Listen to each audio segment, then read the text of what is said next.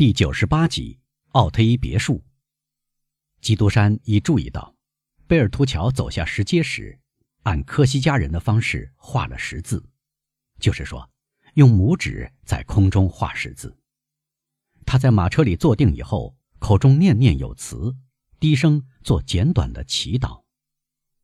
换了别的好奇的人，是会同情高尚的管家这种古怪的忍耐态度的。他居然肯同意伯爵考虑的这次出城一游，但看来伯爵好奇心太大，不肯免掉贝尔图乔这次跋涉。不到二十分钟，他们就来到奥特伊，管家越来越激动。进村时，缩在马车角落里的贝尔图乔焦灼不安地观察经过的每一幢房子。您叫车夫停在喷泉街二十八号。伯爵无情地盯住管家说：“他在吩咐管家。”汗水从贝尔图乔的脸上冒出来，他服从了，将身子探出车外，对车夫喊道：“喷泉街二十八号。”这个二十八号位于村子尽头。他们赶路时，夜幕已经降临。说得更准确些，一块充满电的黑云使提前到来的黑暗。具有一场戏剧性插曲的外貌和庄严气氛。马车停住，跟班冲向车门，把门打开。喂，伯爵说：“您不下车吗，贝尔图乔先生？您就一直待在马车里吗？今晚您在想什么鬼心事儿？”贝尔图乔急匆匆钻出车门，肩膀对着伯爵，伯爵扶着他的肩。一级级走下三级踏板。敲门吧，伯爵说：“说是我来了。”贝尔图乔敲门，门打开了，看门人出现。什么事儿？他问。你的新主人来了，伙计。跟班说。他把公证人写的介绍信递给门房。那么房子卖掉了？门房问。是这位先生来住吗？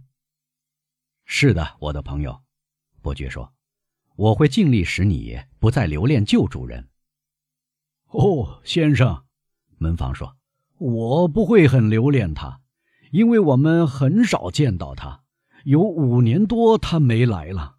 说实话，卖掉一幢对他一无所用的房子，做得很对。”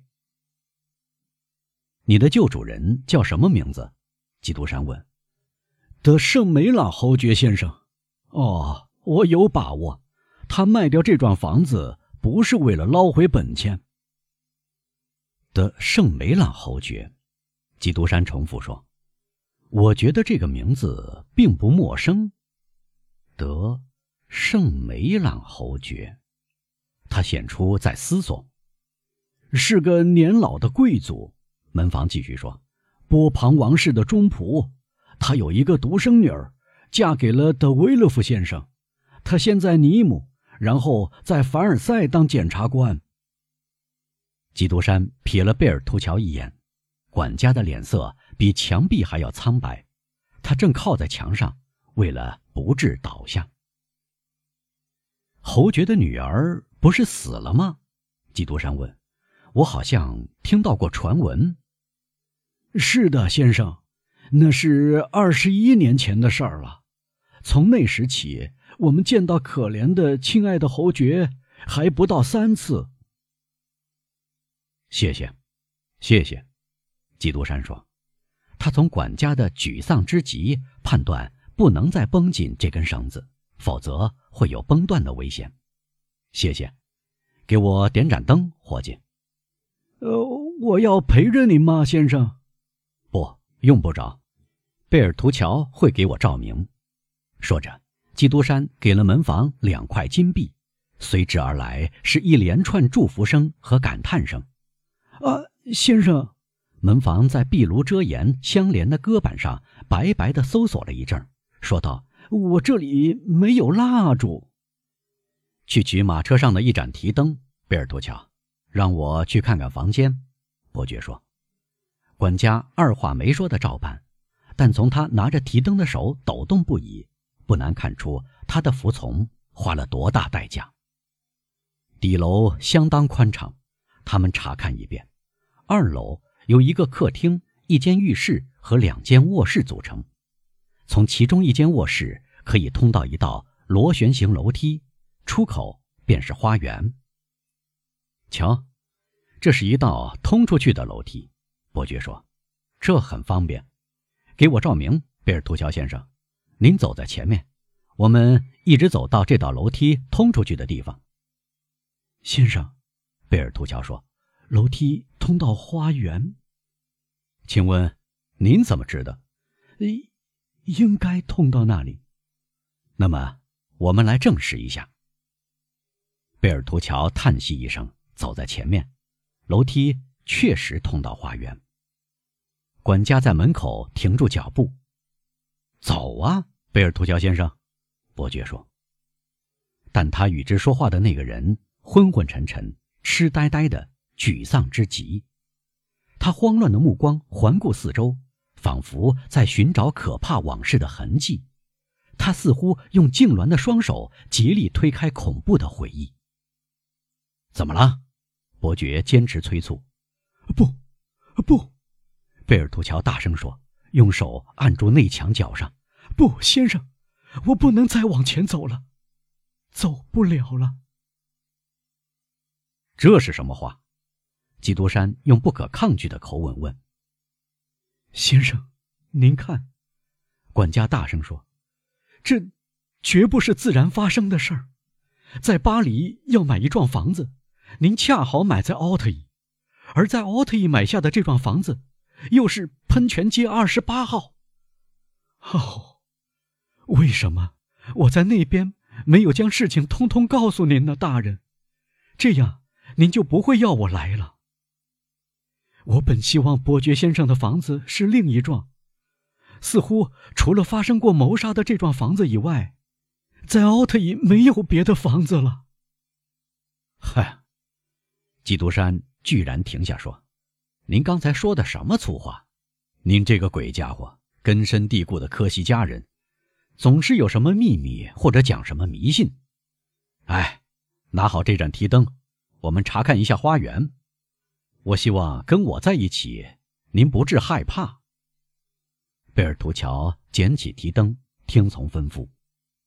门打开了，可以看到暗淡的天空，月亮。徒劳的同云海搏斗，漆黑的云浪刚被照亮，就淹没月亮，迅速消失在无尽的黑暗里。管家想往左边走，不，先生，基督山说：“何必走小径呢？这是一片悦目的草坪，我们往前走吧。”贝尔图乔擦拭从额角往下淌的冷汗，但是服从了。不过。他继续往左边走，相反，基督山走右边，来到一丛树木旁，他止住脚步。管家顶不住了，走开点，先生，他大声说：“走开点，我求求您，您正好站在那个地方。站在什么地方？站在他倒下的地方。”亲爱的贝尔图乔先生，基督山笑着说：“振作起来。”我给您打气儿，我们不是在萨尔泰纳或科尔特，这不是丛林，而是英国式的花园。我承认他维护的不好，但不该因此而诋毁他。先生，别在那里停留，别在那里停留，我求求你。我想您发疯了，贝尔图乔师傅。伯爵冷冷地说：“如果真是这样，先告诉我一声。”我要叫人把您关进疯人院，免得出事儿。啊，大人，贝尔图乔说，摇晃着头，合十双手。如果不是此刻伯爵全神贯注想着更重要的事儿，没注意到贝尔图乔心惊胆战的流露，贝尔图乔的神态是会令伯爵发笑的。哎，大人，祸事临头了。贝尔图乔先生，伯爵说：“我很坦然地告诉您，您指手画脚、扭动双臂、咕噜噜转动眼睛，就像一个魔鬼附身的人。但是，我始终注意到，执着坚守岗位的那个魔鬼，就是一件秘密。我知道您是科西嘉人，心情沉重，总是考虑家族复仇那一套老办法。在意大利，我可以不管您，因为在意大利这一类事很流行，但在法国，一般人觉得暗杀非常不对劲儿，宪兵要过问，法官要判严，断头台要为死者伸冤。贝尔图乔合起双手，在做这些不同的动作时。他并没有松开提灯，灯光照亮他大惊失色的面孔。基督山在审视他，目光正如在罗马他观看安德烈亚行刑时那样。然后，他用一种使可怜的管家全身又掠过一阵战栗的声调说：“布佐尼神父骗了我，那是一八二九年，他到法国旅行。”让您带着一封介绍信来见我，在信中，他向我推荐您有宝贵的品质。我要写信给神父，我要他为被保护人的行为负责。我一定会知道这件暗杀案是怎么回事。不过，我预先告诉您，贝尔托乔先生，我生活在哪里，总是遵守那里的法律。我不愿为了您跟法国的司法机关。找麻烦。哦，不要这样做，大人，我忠心耿耿的侍奉您，对吗？